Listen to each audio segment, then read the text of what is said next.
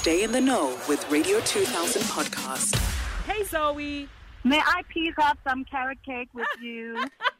of course, of course you may. Zoe, welcome to the show. You know, the last time you and I had a chat on the radio, it was before COVID 19 times, and uh, you were looking absolutely incredible. And I remember telling my producer afterwards when you left, I was like, her energy is just amazing. First of all, what are you wearing? Because I know you love a good look and you love a good outfit, putting together something amazing. What are you wearing right now since I can't see you?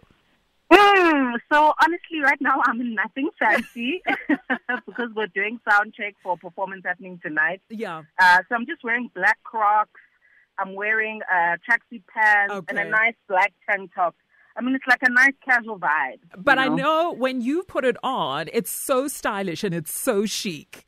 Thank you. if this wasn't, if, if if we were face to face, I would definitely go all the way out for you. Oh, You I that. know you. I know you. How have you been keeping, Cece? COVID 19 has happened, the ups and downs of the music industry. Are you well? I am well, and I'm honestly just fighting the good fight. I think a lot of us have gone through a lot of dips and dives uh, between 2020 and, and this year, you know. Yeah. Um, and there's a lot of residual feelings from that year, but we're pushing on, we're moving forward, and we're just taking it one step at, at a time. I'm just trying to be as completely kind to myself as I can be, and I hope we're all doing that. Mm. While I was reading your bio, you, it says there that you represent the present and the future of South Africa. What does that actually mean? You know, when I think of myself as an artist, I recognize that everything that I need is inside of me. Yeah. You know, I have a song called Isekazini, and it talks about how everything you need is in the DNA. And I think even that recognizes the fact that I have ancestry. I come from something. I have those knowledge systems. I'm in the present, and I also represent the future of, of what music is and what our storytelling is and what the modern urban African story is. Yeah, and, you being an independent artist with, um, you know, your own label called Yellow Wax, it allows you to, you know, flex your creativity and do something that maybe perhaps a standard record label would have per- perhaps not allowed you to do. What are the benefits of actually being an independent artist? I would say one of the best benefits of being an independent artist is to have complete creative control, um, which sounds like a very little thing, but I'm one of those artists who consider each and every single part of what people experience, you know, Yeah. from the social media accounts to the visual story to the music to the messaging.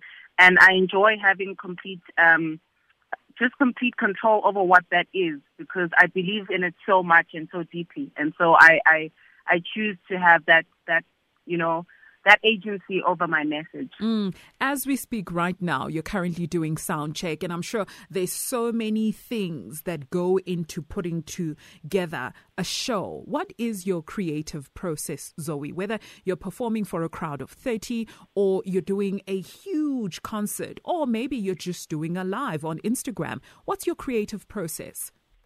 Um, my creative process is just to be able to communicate myself and my message. You know, I think artists are there to reflect the times, Mm. uh, and I'd like to consider myself as one of those artists. And I like to be in a position of making people feel like I'm telling their stories. Yeah. So whether that's on an IG live, having a laid back, you know, conversation with the mu- music lovers, whether that's preparing for the show as I am now, at the back of my mind, the leading thing is just making sure that I, I communicate us to ourselves and to each other. And Yeah. hopefully I may soft landing uh, for that for other people. Inganekwane is a masterpiece, Zoe. I, I think you've outdone yourself. I have been a lover of your music and I have your, your, your songs and I think you, you truly outdid yourself with Inganekwane. And I'm not surprised that in 2021, um, it, it won a best engineered album. Uh, take us through the making of the album from the image, the album cover, which is also quite striking, to the track selection, to uh, you know compiling all these songs and making it so beautiful. Oh man, Inganekwane will always be the love of my life. Yeah. Um, it was a very daring move on my part uh, because I wanted to tell the black story and to celebrate it from my perspective. I wanted that to involve working with world class musicians Yeah. and world class engineers. Um, so shout out to the SAMA awards. Um, and I wanted to just tell our stories in a way that is true, in a way that has the nostalgia, and in a way that pays homage to past. You know, um, a lot of people consider me to be a person who lives in the past, but I enjoy all the knowledge and all the wisdom that comes from that. And Mm. I think it makes us tread with a lot more confidence when we know who we are and where we come from. And even if we don't know, us constantly investigating that. You know, so I, I really just have always been an observer at heart, and that was the case with Inganekwane, telling our stories as Intombi yase- yaseMbalewane in Pietermaritzburg, Yeah. who's seen a bit of the country and a bit of the continent and a bit of the world, Yeah. and just wants to celebrate us. You Yeah. know. Zoe, it's nice when you get celebrated at home. And I'm talking about the uh, South African Music Awards when you won uh, the Best Engineered Album for Inganekwane. But it's even nicer when the world recognizes your work. Nigeria is one such country that recognize uh, your work through the All African Music Awards. Talk to me about your nomination as well as your performance. Ah, firstly, I love Nigeria, and shout out to all my Nigerian brothers and sisters. I, I think in my past life I must have been Nigerian because every time I'm in the city, I'm always looking for a spot with jollof and you know You were- and all of that. So you were a proper um, Yoruba girl. Absolutely. an, an Igbo, an Igbo girl, a Yoruba girl. But I love Nigeria, and it was beautiful to be able to go there and, and just be celebrated on that continental stage, which really for me is what the, the, the project speaks to. Inganekwane features um, musicians from Nigeria, from Senegal, South Africa, uh, you know, so it was it was so important to be recognized on that stage. Um, and I think for me, I just hope that I, I'm able to have more opportunities to interact with people because there's something so magical about being a South African and being an African and being able to see other Africans and see that we have so much connecting still to do, you know, and so much enjoying and celebrating of each other still to do. We have so much color, our fashion, our food, the way we look at life, our Mm. music, and to see all of that come into one space was just completely incredible. I just hope someone just takes me there again. I fit in someone's suitcase. now let's talk about your Instagram live series. I was able to join the one that you had with I think it was Sanel Musician, if I'm not mistaken. Um, was it or was it um Gosh, I forgot. But I remember sitting in at the conversation that you had with various artists um, in South Africa. Can you talk to us about those conversations that you frequently have? Because I do follow you on Instagram. Thank you. Thank you, Susie. So, um, this series is a pop up series called 23 Questions for the Culture. Uh-huh. And it is really just uh, an IG live where I get to ask incredible cultural contributors just interesting questions, you know, about themselves, the way they look at life, uh, the things they've moved through, music, and, and anything else that we have to share. Um, and I think it's such an important thing looking into February as my birthday month, firstly, Yippee! and the month of love. And it's, it's Black History Month as well. So I just wanted to celebrate peers, you know. So there was the likes of Desire Maria, um, Nakhane, um, uh, uh, uh, Selwane Mo- Moweti, um, and that's to name a few. But we've had so many beautiful conversations uh, just amongst ourselves about what it means to be a cultural contributor, you know.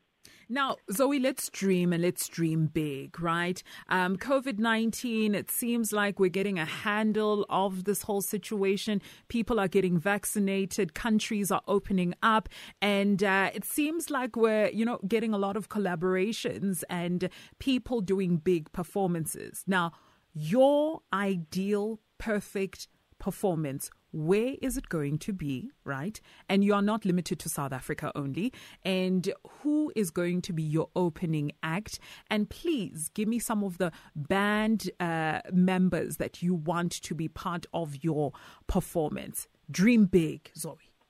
Oh man, you know, I would want to take it to the people because that's where I truly feel alive. Mm. I've got different kinds of audiences, and I love and appreciate all the different things that they bring into the space. You Yeah. know, but I'd want to take it to the to the people. So it would be township areas um, and areas similar to that in different parts of the continent and the world Yeah. at a large scale. You know, kind of like how how oh, Sis Brenda Brenda Fassie used to be doing stadium oh, tours yes. kind of thing. So yes. I'd want I want I'd want music to be able to get to the people in that sense. Uh, as an opening act, oh, that's a good question. Who am I having as an opening act? Uh-huh. I would probably have Muneyi. Uh, he's actually uh, been an opening act before, um, an incredible Venda artist uh, who also represents the, the future of South African music. Yes. Um, so I would definitely have him there. I'd have myself. Uh, I'd probably have Nakhane there as well. I'd probably have hmm, like uh, um, Rokia Traoré. Uh, I'd, I'd, I'd want to I'd want to explore different sounds so that people know that being African is is different things. You know, it isn't just a particular aesthetic or sound. Uh, so I'd want to definitely open that up through music, just beautiful energy and sweet beads and laughter and dancing like no one's there. You and know. what are you wearing? And what are you wearing? Because that's big for you. Um, I'll probably be going into different costume changes. So Okay. between uh, something sparkly to something with tassels uh, to something uh, with like a high slit. When? You know, but I definitely do like so many costume changes. Oh my goodness, I love it. I can see it, and uh, you definitely need to make it happen. Okay. Absolutely. and lastly, any performances, projects that we should be on the lookout from you?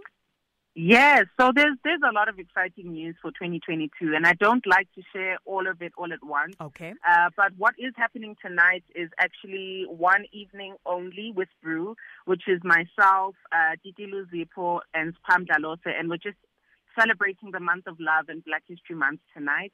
Uh, and then in Cape Town, uh, there is a show called R&B Starlight Classics, which features myself and other incredible artists.